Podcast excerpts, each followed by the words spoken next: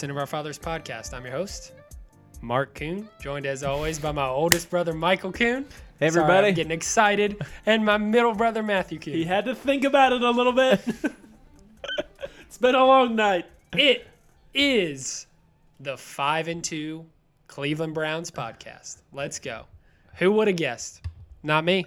Five and two. We we literally started from the bottom, and now we're here. Yep. It's hard to believe. Like I just gotta pinch myself. We're definitely not at the top.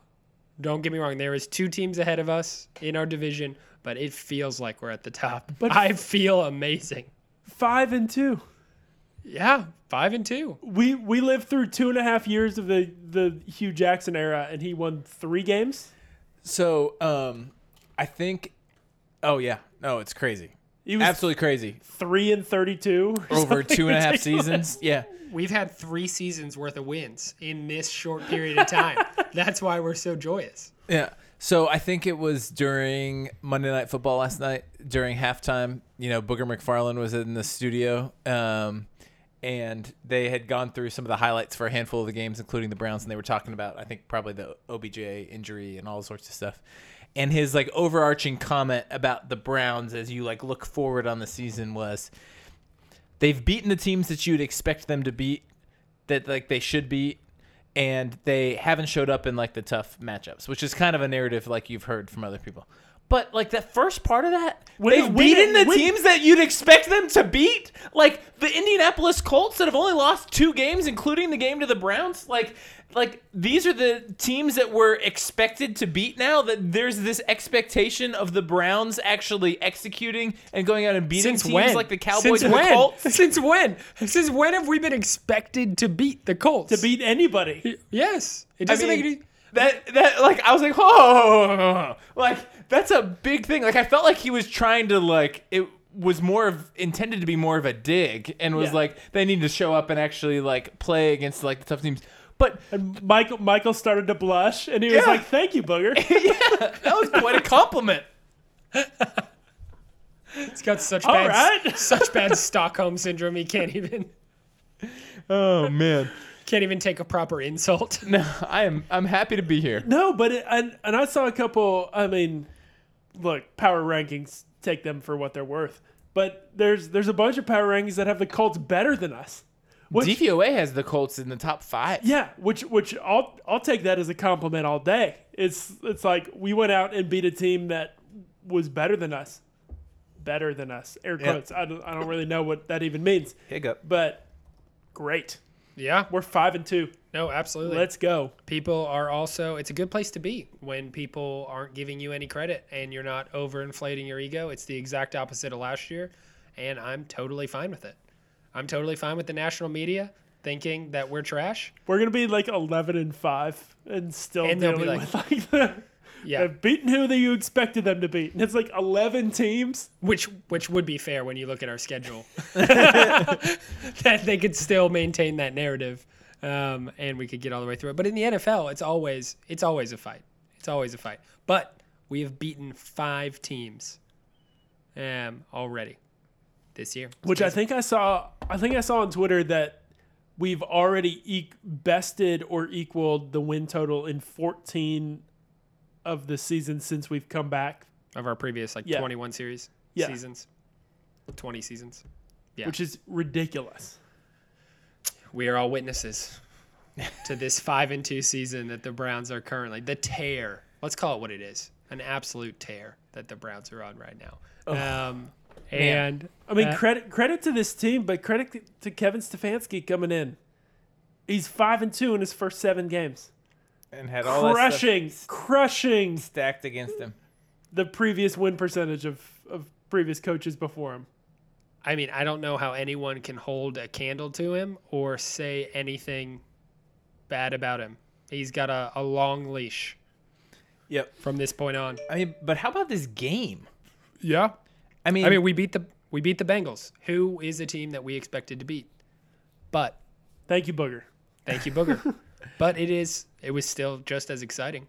I mean, I was actually thinking about this big picture, and we can get into specifics of the game and how some of the like players performed, and you know questions and stuff that we've got coming out of this game.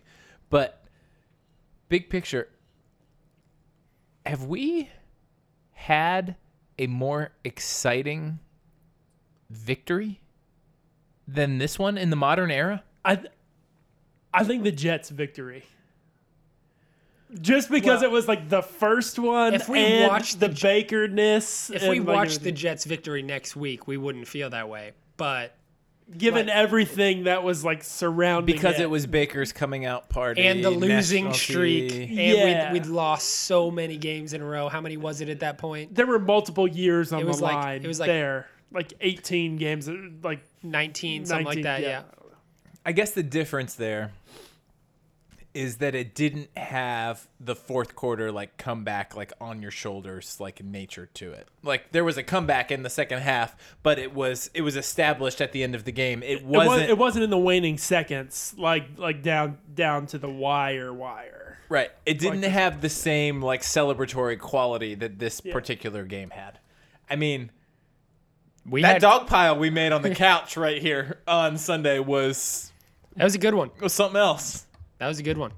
I uh, I don't remember a time when our quarterback led us all the way down the field in a less than two minute warning, and we moved effectively and efficiently all the way down the field and scored a touchdown to win the game. Like I, that's not something that I. the closest thing I can remember is when the Browns came here to Nashville to play the Titans, and we like had that huge comeback, and there was the crossing route to Travis, Travis Benjamin, Benjamin, yeah. across in the back of the end zone was the final nail in the coffin that like secured it for us. That was late in that fourth quarter in that game.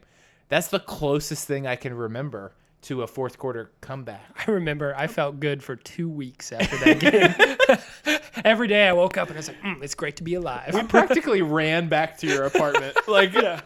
I mean, Yeah. correct, correct me if I'm wrong. The Browns had four possessions in the second half in this game and scored four touchdowns. yes. I mean, Yes. that's we went back and forth with the Bengals in the second half. Yes. The Browns scored three touchdowns in the fourth quarter. Just, Yeah. I mean, it's hard to do. it's not easy to do. Um, man, I got lots of questions about the defense, but um, it was good to see that Baker Mayfield on the field executing, dishing it Yeah. out, so being so, accurate. I mean, all of that was just such a such a sight for sore eyes. So obviously, all the listeners, I would hope if they're listening to this podcast, and they probably watched the game. But the the script that played out was Baker went 0 for 5 with an interception, and then proceeded to complete 22 straight passes to finish the game, around 300 yards and five touchdowns. The only other incompletion he had than his first five passes was a spike that he threw into the dirt to clock. Um, to clock it, and then Which can I go on record in saying the spike is we already treat it way differently than every other football play. Like it should be intentional grounding, like according to the rules. Can Why we can we not consider it an incompletion? like like we already just decide that it's this weird phenomenon that we allow to happen. Like it's not an incompletion. I also agree with you for the sake of Baker's stats. But What is it then? yeah, Just so what, how is he going to be recorded? we're just gonna forget about it. I don't know. Like a sack? I A think it's- sack would be better. Give it to the closest defensive lineman.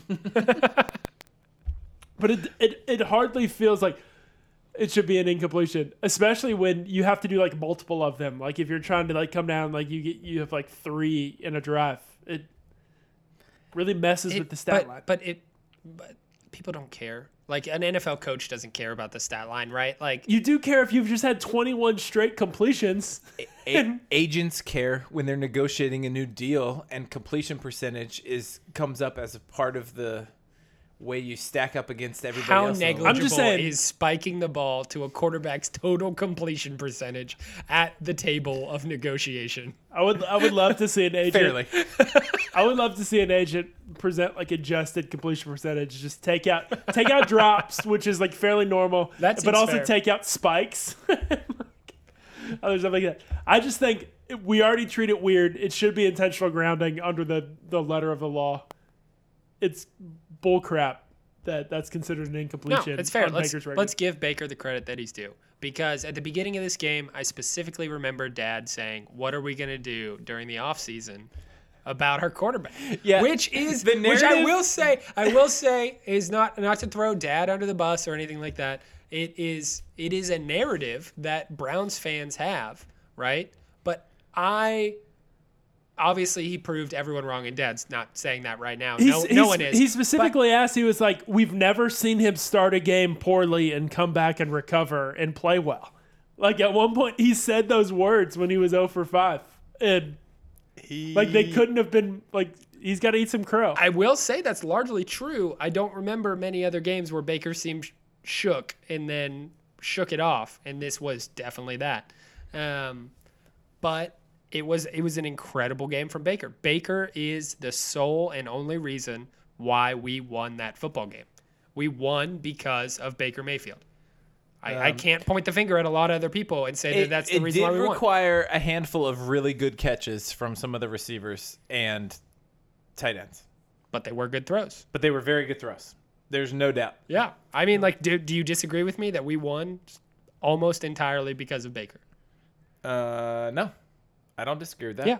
So that's great. What do what what do you make of this? Where do we stand with Baker? Because it's a large narrative. I mean, I I I just want to make a general comment that I hate and I think the NFL just lends itself to this. It's, you know, you play one game a week and so it's the spotlight is on that particular game and there's plenty of things to talk about. But it is a freaking roller coaster to talk about. Like last week we were all talking about what quarterback the Browns need to draft because Baker clearly doesn't have it, and then he shows up and plays. well, to be against- fair, we weren't We- talking we about were that. not talking about But, yes, yes, thank you. But the royal we. For Yeah. the for the first time listeners.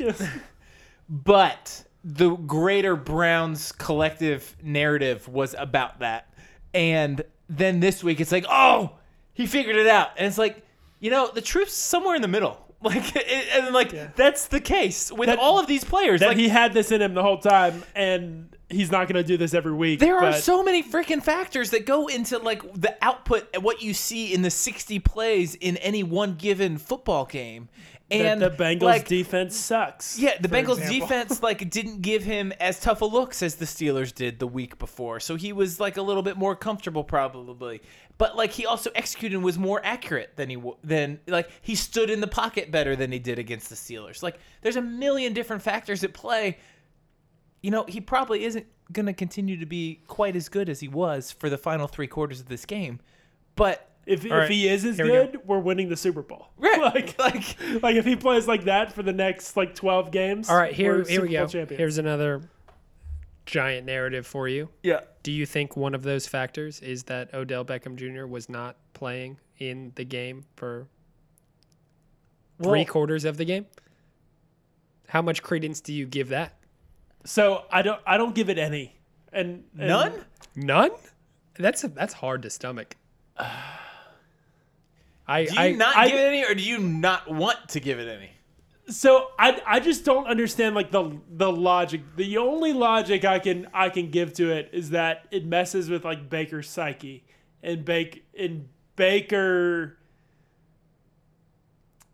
knows what he has in Odell, knows where the play is supposed to go, so so sticks there longer than he needs to.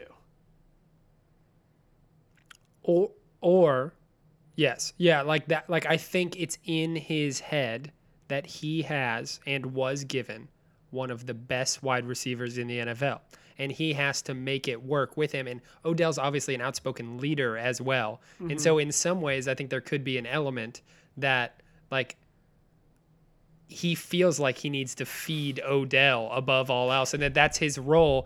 and when, whenever Odell's not there, that entire veil gets lifted off, and he can just be Baker like we saw him in his rookie year before Odell was there.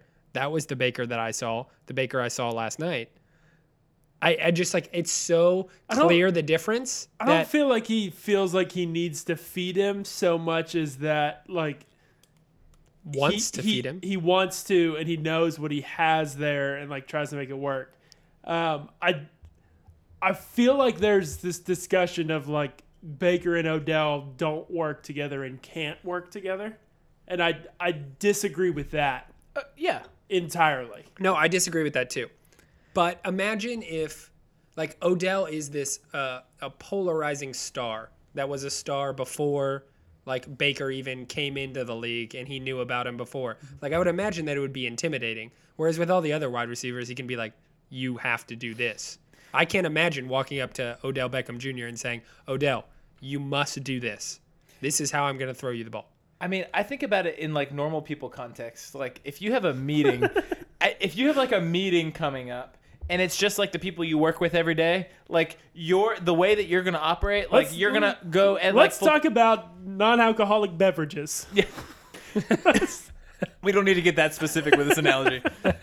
But if like your boss or like the guy that started your company, like whoever the big figurehead is, is going to be in that meeting, like whoever carries the most juice and has like the most weight, like is in that meeting, like you are paying attention to whatever that person is doing or thinking or feeling in that meeting. And that person colors the tenor of whatever's going on in that meeting. And I kind of think that's the same thing like in the offense. It's not that like your perspective going in is going to like change that much, but like the way you're going to react is going to be a little bit different just by that person's presence being there. It it Baker's whole thing But I don't is think no he's no no. I agree with this. Baker's whole thing is his confidence, and you know what uh, a really confident person doesn't like when there's something shiny right in front of him that's even more confident and even more amazing and even more glamorous. Like I could imagine that that would shake Baker's confidence. Everybody always says that when Baker's confident, he's playing well. Standing next to Odell Beckham Jr. can't make you more confident. It has to make you less confident, right? I would be less confident if I was standing next to Odell Beckham Jr. immediately. Just immediately. yeah. I just shrivel right up. Just kind of Like a like a plum.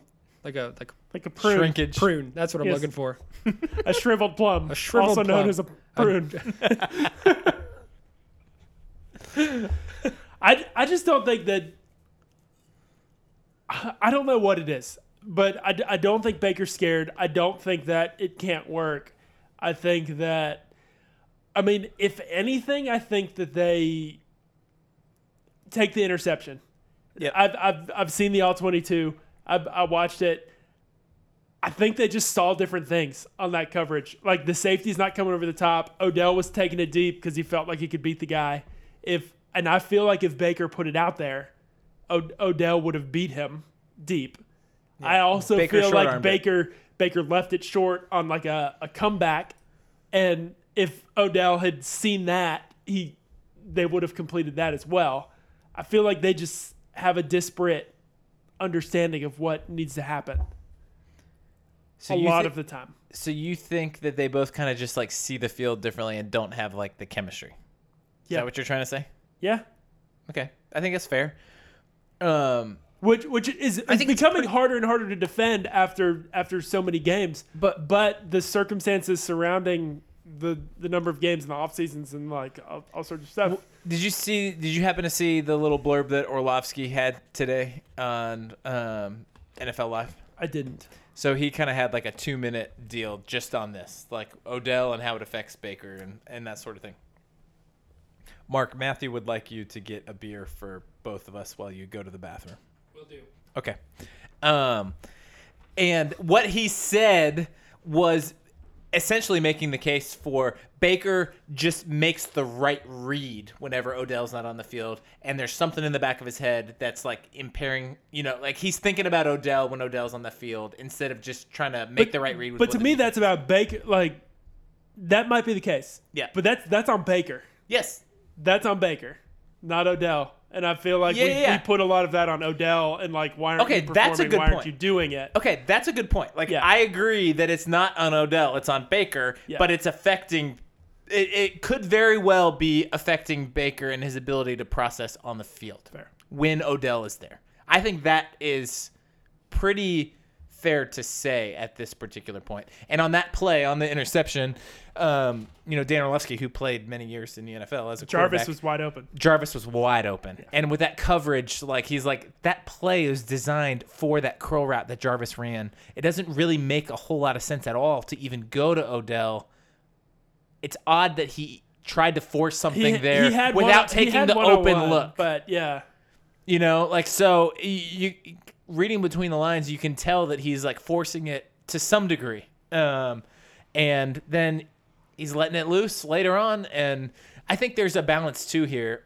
I think Stefanski and Baker are figuring each other out too. Like Stefanski talked about how he didn't give him any like layups early on and like he prides himself on being able to get his quarterbacks into rhythm and doesn't feel like he did a great job of that early in this game and they had to pivot a little bit once the second quarter came around and get him some easy wins to get things moving. So I think that's part of it too. I think there's um, a little bit of that that has to happen to kind of hit their sweet spot. while we're talking about Odell, obviously there's he's out for the season towards ACL. He's, he's If you hadn't heard, if you hadn't heard, I trust if you listen to this podcast that, that that you know that information. Um, breaking news. what what percentage of the listeners in this podcast didn't watch the game and have no idea? Zero. Just I hope so. Zero. I mean, what kind of weirdos like listen to this podcast? point What sort of 0%. masochist listens to a podcast like this? Some It doesn't know that. a that. bunch of dudes in Tokyo. Yeah, the machines in Tokyo. Um, I want to talk about I want to talk about losing Odell, and we can talk about the impact that that's going to have. I want to talk about how we lost Odell. That like on on the week that we have glorified DK Metcalf for for chasing down Budda Baker on that interception on that Which that was one of the most Which phenomenal plays I've ever seen in my life. effing ridiculous. Like, can we acknowledge that the aura around Odell Beckham is that he's kind of a diva, like he's emotional, like he does all this.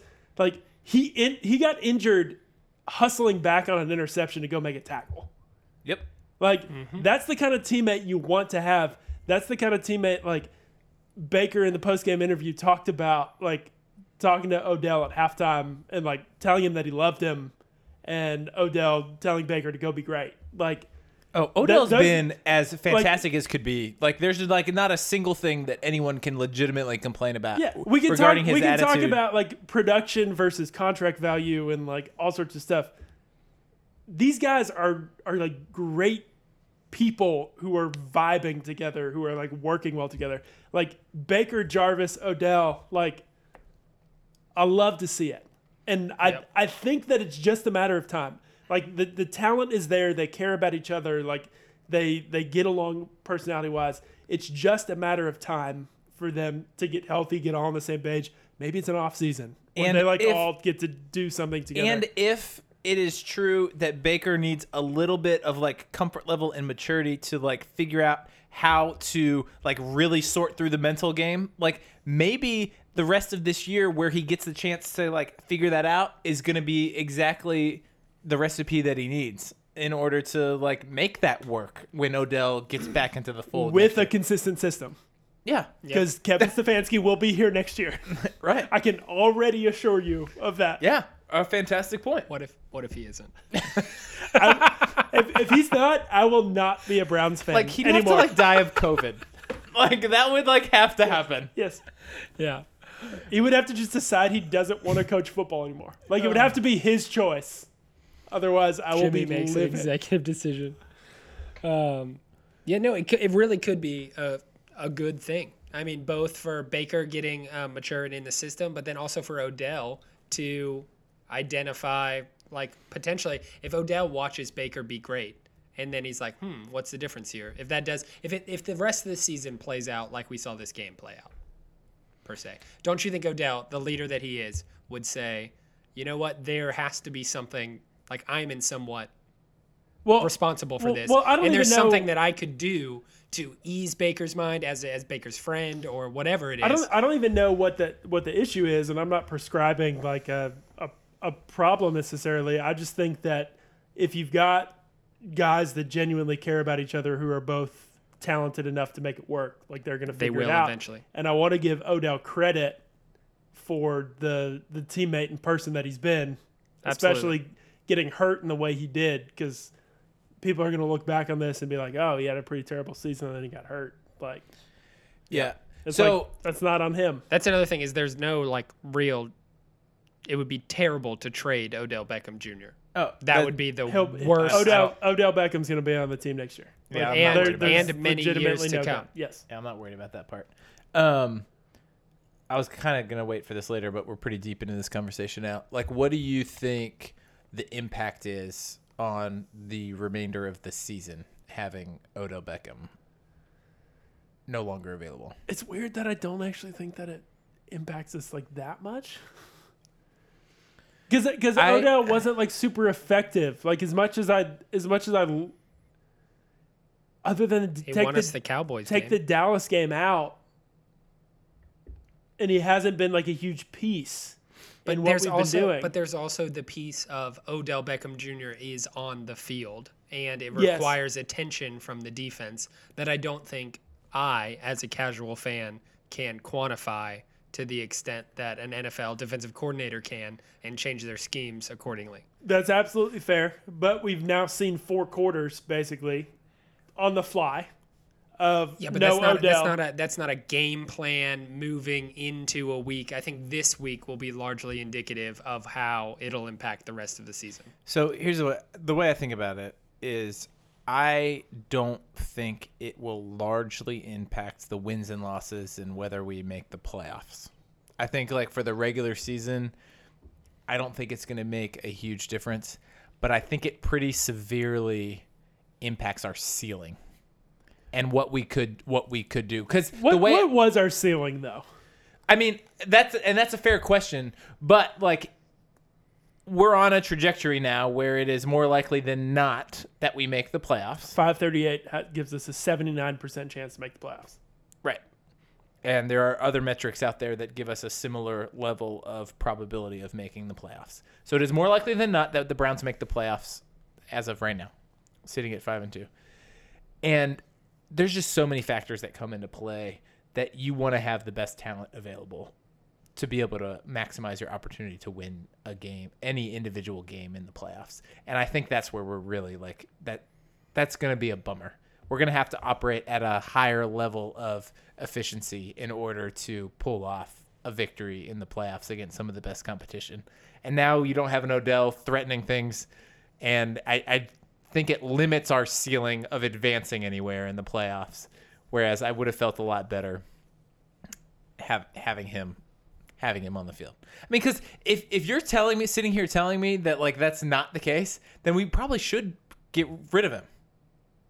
Like you're telling me, I, I just don't think that, like, I don't think we've, and I don't think anybody could make the argument that we've, like, taken, like, full advantage of sure, Odell Beckham on our team.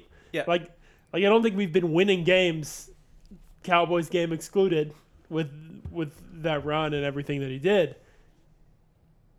I don't think he's been the reason that we're winning games. Like we're winning games because we're winning in the trenches. We're winning games because we're running the football. We're winning games because our defense is creating turnovers. Um, and then like this game, obviously he was gone the whole time, and we we were winning games because we were efficient on offense.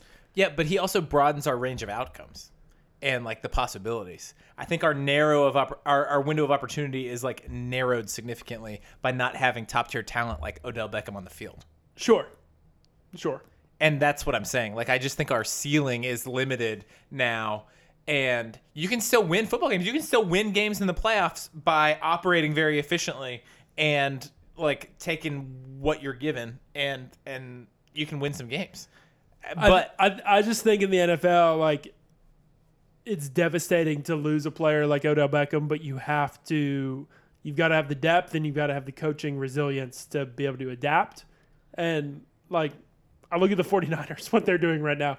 Like on offense, Kyle Shanahan is just like reinventing his entire offense every week because he's got like a whole new set of skill position players because a whole new set is on IR like every single week it seems like, and they just retool and figure it out. And I think we have that sort of resilience and depth and ingenuity within our coaching staff to be able to make it work. Like I look at the and we'll talk about this later when we look at trades. People are saying maybe we should make a trade for a wide receiver. We've got some interesting pieces still at wide receiver that that we can make work. So I don't I don't I think we're gonna be okay. Yeah, I think we're gonna see a little bit more like tight end heavy sets, most Sure. likely. I mean, we Yeah. and we've got the personnel to do that. Like, you got to lean in on where your personnel strength is, and then hopefully Nick Chubb comes back in a couple weeks after the bye, and we can lean in on the strength of those running backs, and we can craft an offense that is going to be Yeah. pretty difficult to deal with, um, even without Odell Beckham. A lot of a lot of twenty three personnel. Let's go. I don't know if that's the ticket, but um, it's an option. it's an option. Um, And I wasn't talking about Andy Janovich.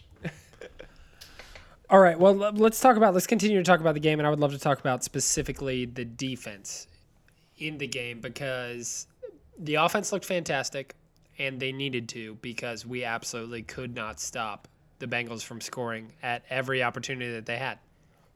It felt like there was three players on defense that played well, and everyone else just sucked ass. It was Myles Garrett, Denzel Ward, and Ronnie Harrison, and everybody else was pretty miserable. I mean, we we could not get off the field. We had so many third and long situations, and we didn't get pressure. And then Joe Burrow had time in the pocket, and he was just carving us up with back shoulder throw. And like, credit to Joe Burrow, the dude played phenomenal, particularly for Grandpa's ace in the hole. Yep. I I had less concerns about like I felt like our our boundary defense was fine. We we were just getting beat by big receivers making athletic plays with a with a quarterback that was making the throw. I wish we I wish we disrupted the throw more The only at, times at the point. I mean, Myles had his two sacks, and we got home on a few blitzes. We we need we need to get more from our defensive line outside of Myles Garrett. it's bad outside of Myles Garrett right now. From like, Olivier Vernon Olivier four, Vernon has no sacks on the year. Sheldon Richardson has two and a half.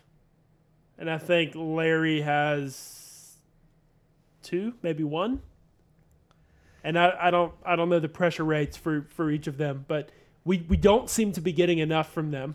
Our linebackers are functionally useless in, in a lot of ways. I feel like each of them has a specific skill set, but it's so limited and so particular to each of them that when any one of them is on the field, the team, Yeah, if the opposing team can just adjust and be like, "Oh, BJ Goodson's on the field." Okay, Yeah, if we don't guess what the other team's gonna do Yes. correctly, like we're screwed. Yeah. yeah, no, it's it's like it's Yeah. like we're trying to to to guess what they're doing with our personnel so precisely that if we're wrong, it's just an immediate like eight yards, and that's not a way to It's a good way to put to it. function. And so we we've got six or seven linebackers, I guess. That's probably six that that are okay. But but I none mean- of them can play every single down that we could be like, all right, you're a guy. We're going to complement you with different pieces around you to like make a functional defense that can be dynamic. We're so static at that like second level in our defense. Yep. I mean, to a person, there's not like any one linebacker that you can be excited about. Jacob Phillips is the only one, and he's so raw and so new and hasn't Yeah. been on the field and like has had his knee issues and can't stay healthy. He's the only one that seems to have like a like a well-rounded skill set to be able to even potentially do it. Yeah, Mack Wilson seems hobbled. Like it, I cringe every time I see him on the field.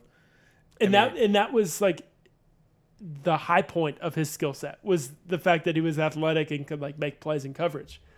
Yeah, So, I, so I will he's, say if he's got to step slow, now he's Denzel Ward real was liability. Denzel to go back to my high points. Denzel Ward was ridiculous in this game. Played phenomenal. Made a few plays on the ball. Made a handful of tackles that were that slide move that he made to like get under that. Like I I can't even. I don't even So think I'm capable of dreaming of being that He's so athletic. Like, ridiculously athletic just to be able to do that dynamically, like against live competition, like just unreal. I mean, the play confident. and then the play on the ball against AJ Green in the end zone was, Was- phenomenal. I mean, The follow through. And then Ronnie Harrison, I still can't get over how great of a play it was for him to recover that fumble in bounds on that Myles Garrett strip sack. The He body gets in there, control. like phenomenal awareness of where he needed to be, how he needed to like roll. I mean, could not have that. I feel like that is like example A that's going to be used on film study for years and years to come of like how to go about that play. I mean, it was textbook. He's one of the highest graded safeties this season Yeah, he doesn't have that many snaps, obviously. Because so he's it's still s- figuring it out. But Uh, I'm very excited about what I see from Ronnie Harrison. but he flies around. I mean, him and you know if Delpit can be healthy, like I love thinking about the future at the safety position. we might actually be good. we just got to get a couple linebackers. Maybe we can get a linebacker that knows a thing or two. Man, oh man. Um, all right, well, let's And- talk about that. And uh, one final Yeah. point. You made a great point about the defensive line needing to produce outside of Myles Garrett. If I'm painting an optimistic picture, which I'm a Browns fan, so I do that constantly. You're used to Um, that. that's that's all that I do. That's how you've coped for the last. Um, I'm hopeful that after that we need to get healthy more than anything else. I'm I, Olivier Vernon's been hurt. O, Ogunjobi's been hurt. Um, Adrian Clayborn's been hurt. All these guys have been banged up, and I get the impression that they're operating at like a partial capacity. We have Oakland this week, and then we have the bye week. I hope that a little bit of rest gets us into a better operating capacity going forward. In the back half of the season like we'll start to get a little bit more production from some of those guys. And it might not be all of them but if we can get a notch more production from the rest of that defensive line that's going to go a heck of a long way. I think our bye week is uh, fortuitously positioned. I always love like a, a week nine bye. At the center of the schedule. Yep. No doubt So good. Um, well, let, let's talk about that. The trade deadline's coming up. I texted you guys earlier in the week, and I wondered what you both had as dream scenarios for a move that the Browns might make before the trade deadline. Um, obviously, there's a good chance we don't do anything, but I wonder if you, if you could pick, if you were the GM of the Cleveland Browns, um, and everything fell your way, what would you hope would f- come out in the trade deadline? Matthew, I'll ask you first. What do you think? So I've a,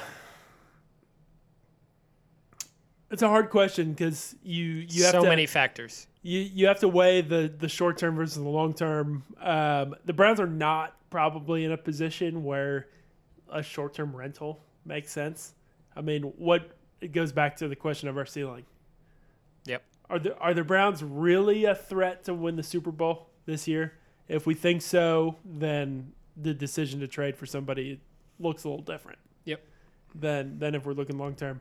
Um, we texted today about Quinnen Williams. I mean, I to get three and a half years of that guy at cost control plus a fifth year option. Like I looked up the fifth year option. It's kind of expensive, but yeah Yep, real for sure. Uh, but but but but, less it's- expensive it's, than it's Myles exactly Garrett. That. Like, it's exactly that. It's an option. Yeah. So you get to choose whether you're in a favorable position to do it. and so so I mean, there's there's conflicting reports on if he's available and what the price would be. Um, I don't know that I would give up a first for for Quinnen Williams right now, but our first is not going to be a first in previous seasons. Like we're going to be in the twenties, right? Mm-hmm. Um, What would you? I don't I don't have good faith that we can trade for many other positions of need and get somebody who can contribute right away. Like uh, people will talk about trading for safety, That also makes sense long term. trading Yeah, trading I- for I'm gonna talk trading, about- trading for Harris, trading for Marcus Maye. I'm worried about their ability to contribute right away in in a way that makes sense for us now and contributes long term. So uh, Quinnen Williams, I'd give a second and a fourth. Works for me. I would take that.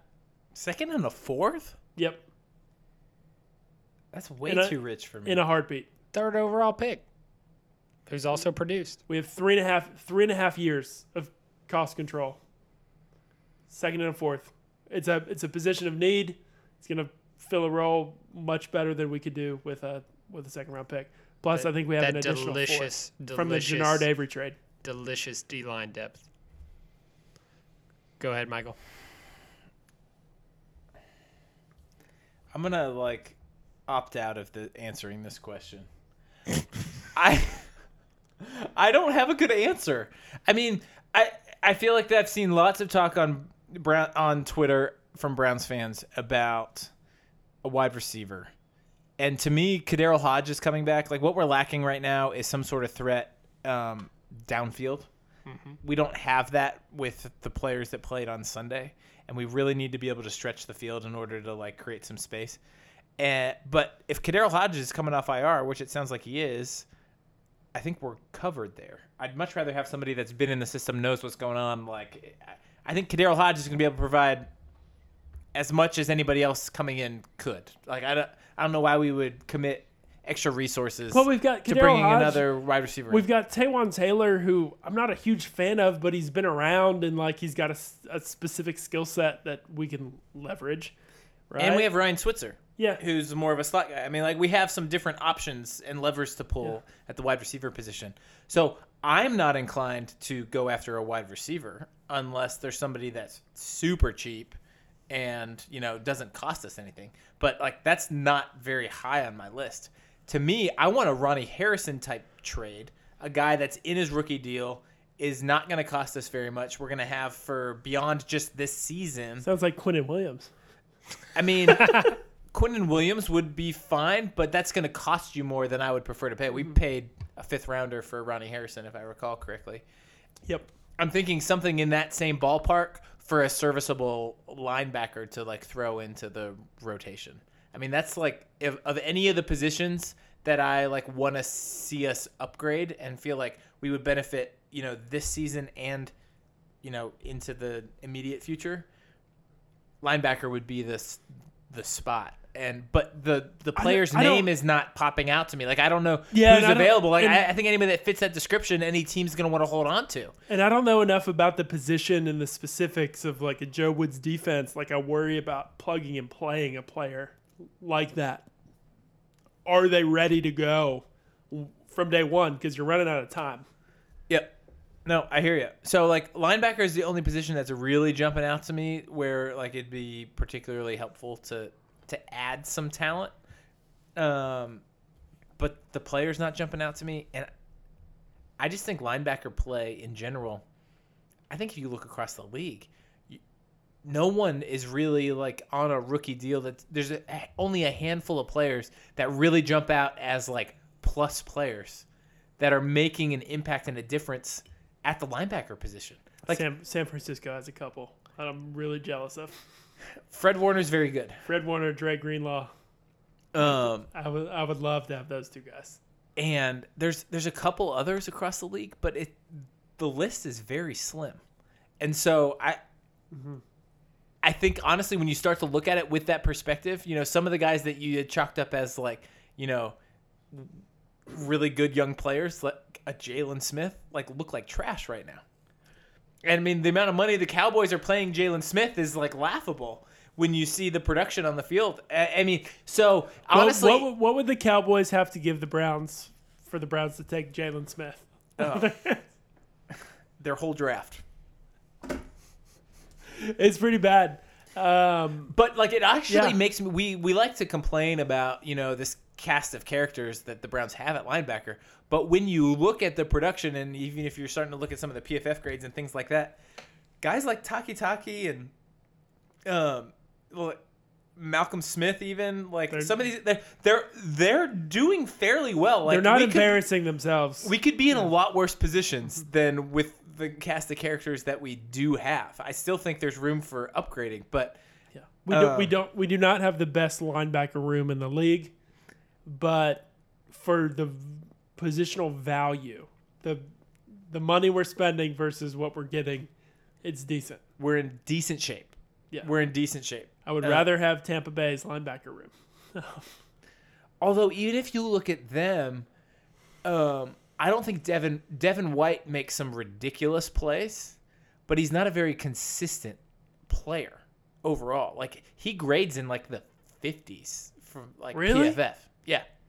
Like he he clearly misses like lots of reads and then like makes like really big splash plays that like really jump out to you. He's just a monster. He's so athletic. He's he's insane. He's so fast.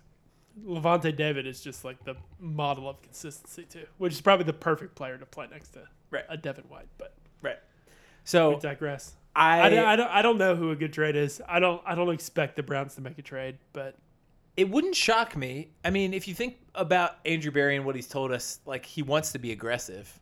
And so I think I don't doubt that he's like on the phones pretty consistently right now, like trying to like get a sense of what's available and what options are. But I also I think I agree with you. I don't know that I expect anything. But you also really know that he's not going to take on a big contract, which are most most of the major free agents that are or people that are on the trade block right now. I, I almost suspect it to be like a second tier player, like like not even a starter, but just like a depth guy that he's like it's value. yeah. Like we'll take it.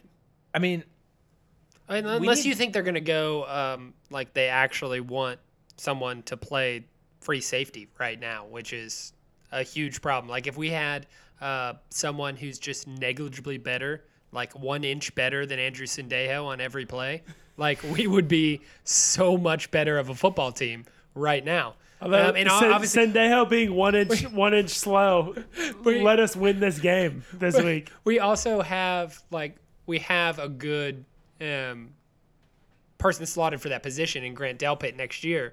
And so like how much capital do you want to give up for somebody to win right now when it's not our window is the question. So like if if I was talking about just this season and win right now, like we have the cap space.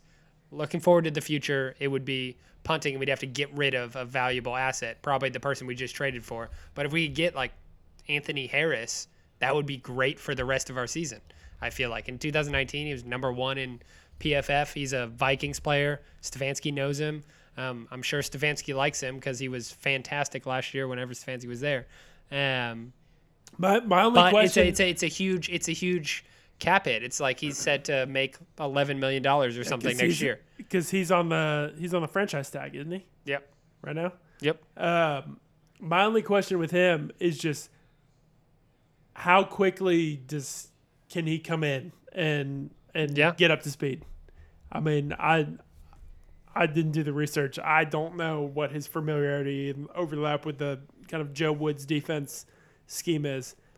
It's not a value add if it takes six or seven weeks for a guy to get up to speed. I mean, we look at Ronnie Harrison. Like They didn't want to play him up this was this the point. first week that he started, and yes, he did have the concussion the week before, but up Yeah, until this took us- point, he hasn't us- been ready. It's been six weeks. If it takes six weeks to get a guy up to speed, That's too long. that's a wash. Like Yeah. it's not. There's no value add. So it's got to be a very specific player in a very specific role, at a very specific value for it to make sense for this Cleveland Browns team. That's why I don't expect any trades. I'm with you. I agree. Um, all right. Well, let's let's move on. One of the things I want to talk about um, is we're sitting here.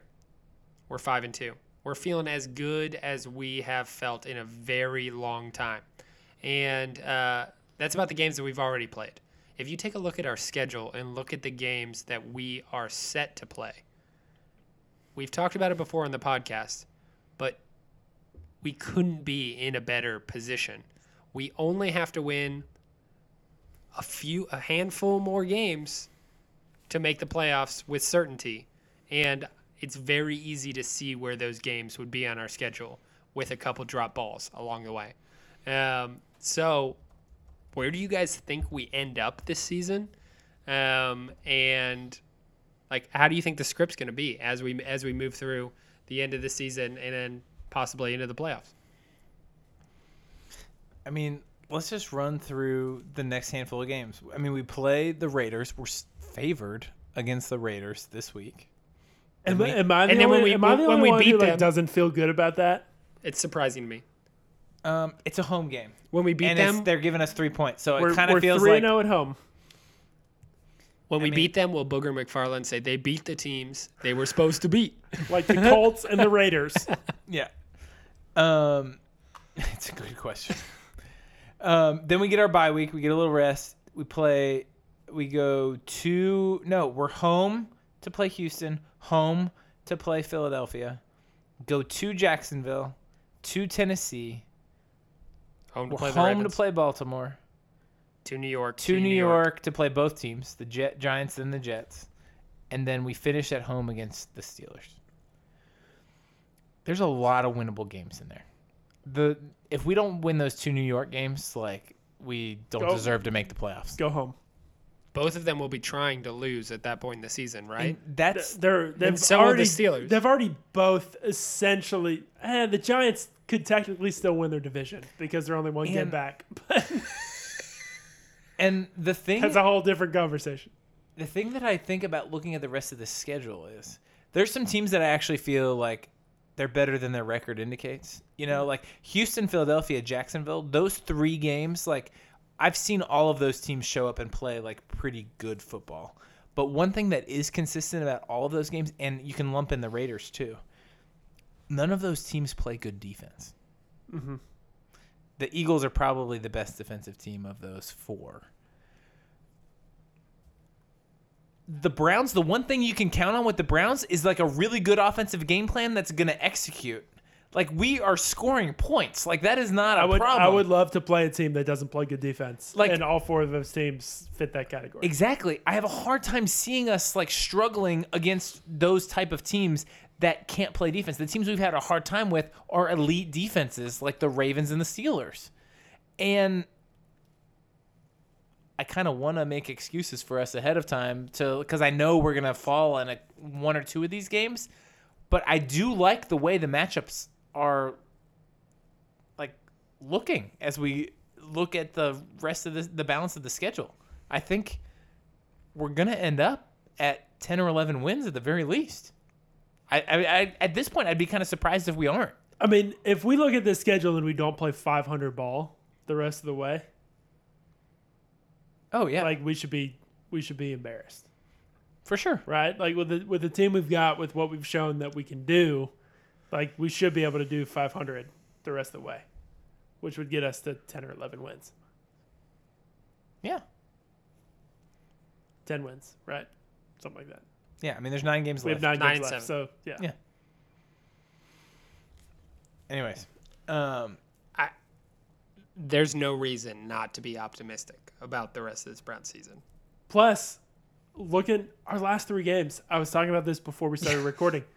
We've got Giants, Jets, both of which should be just shoe in wins. Like, like if, if we're going to be a playoff team, you've got to be able to beat those uh, teams. the at Jets, that point the the- well, the Jets won't want to win their second to last game, just like we've been in that exact And- situation and where imagine- we don't want to win. and the I imagine the. Giants will be there at that point Yeah. in the in the season. Um, also, the Steelers is Week 17, which is typical for the Browns. There's a very good chance that the Steelers will be locked in to their position and resting players like Ben Roethlisberger, maybe T.J. Watt, like going into Week 17 of that. I mean, they're they're the only undefeated team in the AFC currently like we might get to play against Mason Rudolph in week 17. It might be Giants, Jets, Mason Rudolph. Like there is very few things that could le- be more fortuitous to the Browns than than that like final 3 games. um, there's not a lot of reason to think that we're gonna. I mean, it it is setting up really nicely. I just can't imagine having a better schedule than what we've got. Like out there, I mean, we've got to play our division opponents. It's fortunate to be terrible for so many years. Yeah. I mean, it it really did shake out nicely to get matched up with that NF, NFC East this year. That's kind of and be third in your division as well. Like it, yeah. Oh, it like matters. like it, it matters a lot. Like there there is plus sides to having a really good division. When you can be a good team, you can end up third in your division and you can play. Yeah, and for those that don't know, I don't know that this is actually that commonly known to everyone listening, um, and NFL fans in general. But the way the NFL schedule works is, you know, you match up against other divisions. So our whole division, the AFC North, plays the NFC East, and what's the other? What's the AFC division we're playing this year? it's the AFC South. So we're playing Yep. The Jaguars and the Texans mm-hmm. and the Colts, and everybody's playing those same teams. But then for the remainder, and then you have your division games. But then to fill out the rest of your schedule, you play the teams in the AFC that finished in the same slot as you did in your division.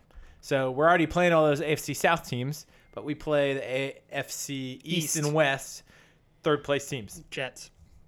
So that's why we're playing the Jets. And the other team is that's why we're playing the Raiders. And um, that ends up mattering um, oftentimes. And so um, The Jets super matter. The Raiders are actually pretty good. So like, it can, it can flip both ways, but um, it's beneficial to our schedule. And I, I mean, like, is if we somehow in an expanded playoff world that we're sitting in, Mhm. I honestly can't imagine a way that we don't fit into this playoff picture. 17 picture. Yeah. Like it, it, there's just not there. Like I look at this schedule, and there's just not many ways it plays out that we don't Yeah. fit into the playoff picture. Yeah, barring significant injury. I mean, that would be like one thing, you know, to one of our star players or something like that. But um, And you hate to mean- count your eggs before they're hatched, especially as a Browns fan. But I, I don't want I, I, I can't talk myself out of it.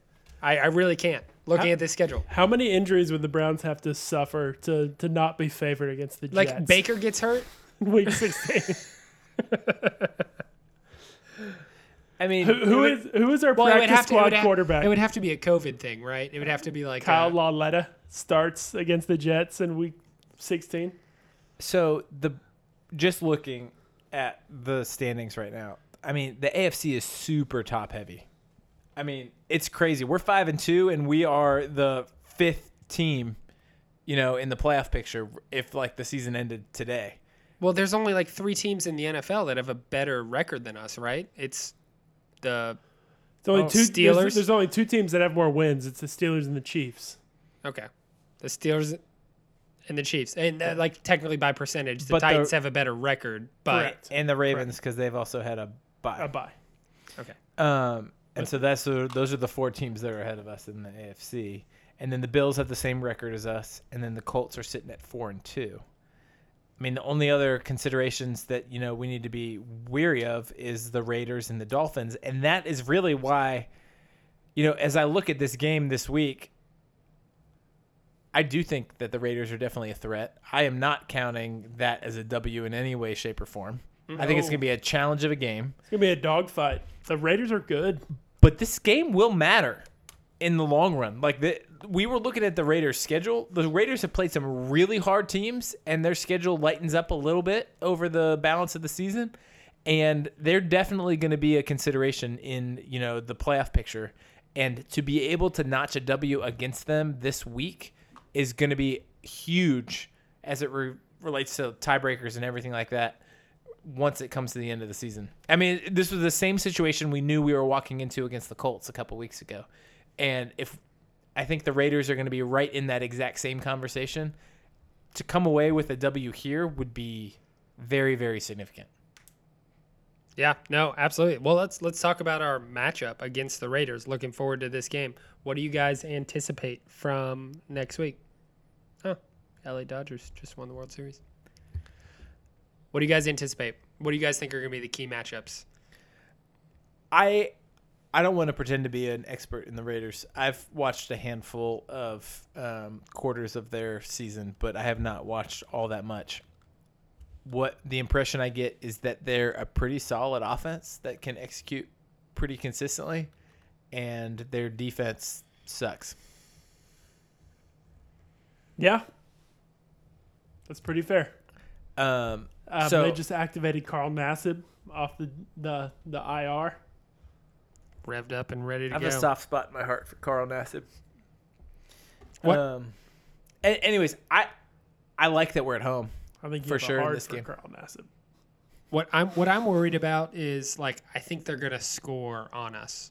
I think they're Henry Ruggs is gonna be able to go over the top, and I think they're gonna be able to seam down the middle. And that's with different Darren from Waller. everybody else. No, no, no, no, no. Yeah, it's not. It's not different, but like, like we are just going to have to score more. It'll be it'll be like a very similar game to this Bengals game, right? And we just have to show up and we have to produce on offense the entire time. So the key, Our- the matchup would be Our margin of error on offense is limited Yes. because I think at that point it comes down to forcing turnovers on defense.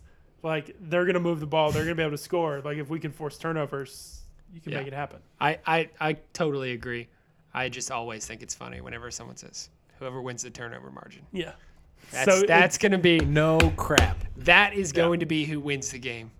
It's- winner. And it's, it's always, it's, It's It's, cliche. so true though. And it's why it's a cliche, but it's just always funny to But me. there, but there's like two ways to play defense. There's there's you're either really good at defense and you're dominant, you're stopping people from moving the ball, or they can move the ball and you're just kind of trying to, to roll the dice Yeah. and, and see if you can make a play. or you're the Steelers. and that's where we're at. Or you're the Steelers and somehow you do both. Yeah. and people can't get over the top on you. And I don't I don't understand how.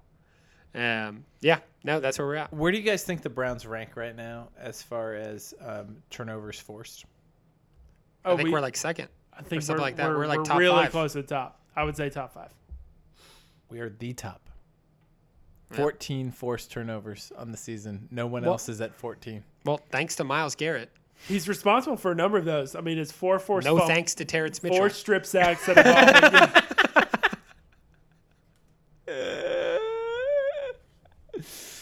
so true. So true. How did you drop that? Imagine if we had a lost that game. Oh, How Imagine if we had a lost that game. We like almost did. We were so close to losing that game. It was. Be- it would have been because of Terrance Mitchell. I hope that he gave Baker lots of favors in, in Yeah. the locker room afterwards. Like he owes Baker a big one. so many euphemisms. Tried to keep.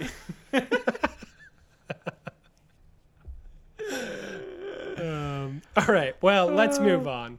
Um, let's talk about the lines.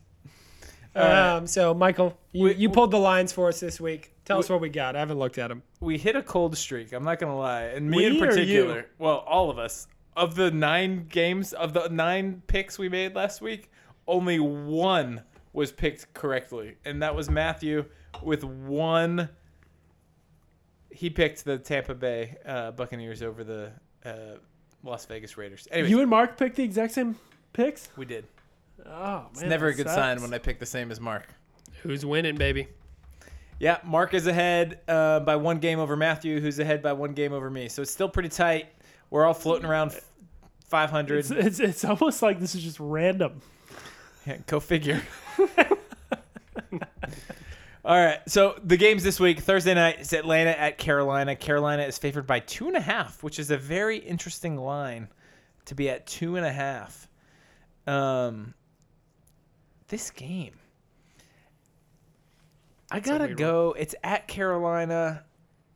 They seem like a better coached team at this point. It's always. I, I got to go with the Carolina Panthers. So wrong. All right. The Atlanta Falcons always lose by one point. It is the surest thing in the universe. And they will lose to Carolina. Don't get me wrong. They will lose. But it will not be by three points. There we It go. will be by one or two. Mark's got the Falcons. Matthew? I was so on board with Michael's pick until Mark Mark made that case. Um, I think the I think Carolina is three two- points better than the Falcons. two- two and a half just isn't that much, and I I agree with Michael. At the end of the day, they're a much better coached team at this point. the The Panthers have surprised me. I I'm going to take Panthers at home. Yeah, that two and a half point line, like It's just so- not that. Eh, it's just not going to like move me that much. Yeah, three points gets you there. All right, so the Sunday night game is Dallas at Philadelphia. Philadelphia is favored by three and a half points. I mean, who's starting at quarterback for the Cowboys? In this Who game? knows? Who knows? Dalton got knocked out. He was not okay. There's No. no way he That comes was through. It's really hard for me to watch the replay of that Yeah. particular hit. Like that's a really ugly one. Especially like, with your boy Jon Bostic. I can't. I can't. Gators. think about like what it would be like to be like his wife, like watching that play. Is Like, Andy that Dalton would be married? awful. Oh yeah. Yes. Has a couple kids, I think. Yeah. Huh. Has a couple dogs. I know. That's what I care about more. Humans. I let other people have kids. I just have dogs. All right, so Eagles are favored by three and a half in this game. Um, it's at Philadelphia. Matthew, what do you? Where are you going? I don't see how the Cowboys score, even if Andy Dalton's uh, the quarterback. They're they're not good on offense right now. They're trying to figure I out mean, what's it going literally on. might be Garrett Gilbert as their start as their Yeah, quarterback. It no, should be. no, it it should be. could. It should be. I'm I'm gonna take Philadelphia because they can't stop. Cowboys can't stop anybody, and I'm not sure that they can score even with the weapons they have on the outside. All right, Mark. Uh, I, I, I have to take Philadelphia. I, I mean, I can't take the Cowboys. I, I wish I could, but I can't. We all picked the Eagles last week. They won the game, but they didn't cover, and we're all gonna pick the Eagles again this week. I can't. I can't pick Dallas. I'd like to. Who, who without knowing who's starting quarterback for Dallas, how are we supposed to? Yeah, How, I mean, how do you uh, pick them? I mean, I, and I how know- bad they've I looked think even it should Dalton. be Garrett Gilbert because I think Garrett Gilbert largely looked all right for Competent. us, and like all right would be better than what Andy Dalton did. But does that? before But does he that got move, knocked but out. does that move your pick? Like, if it's Garrett Gilbert or that other random Uh, no name guy? Ben DiNucci. yeah. Does that change your pick? No, No, No. it doesn't. That's right. yeah, So it's like, but I'm just if I had how would We want to see Garrett Gilbert. How yeah, would would you you I, pick say? Dallas? I, I want Garrett Gilbert. Go Browns. I would love to see Garrett Gilbert succeed here. Yeah. All right, that brings us to the Browns game. We're playing at one o'clock again.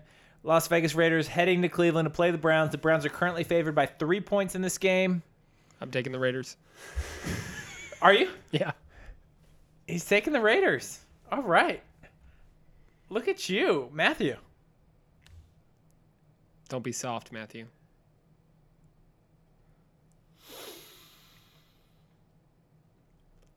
I think three's a lot. I'm surprised we're favored in this game, to be honest. Although we are five and two and they're three and three, maybe that's just like an inferiority complex of mine. Um, I feel like a coward not picking the Browns, so I'm going to pick the Browns. We're, we're going to be good. Don't be a coward. Um, I feel like I've been thrown under the bus here. I'm trying to win. I'm going for gold, baby.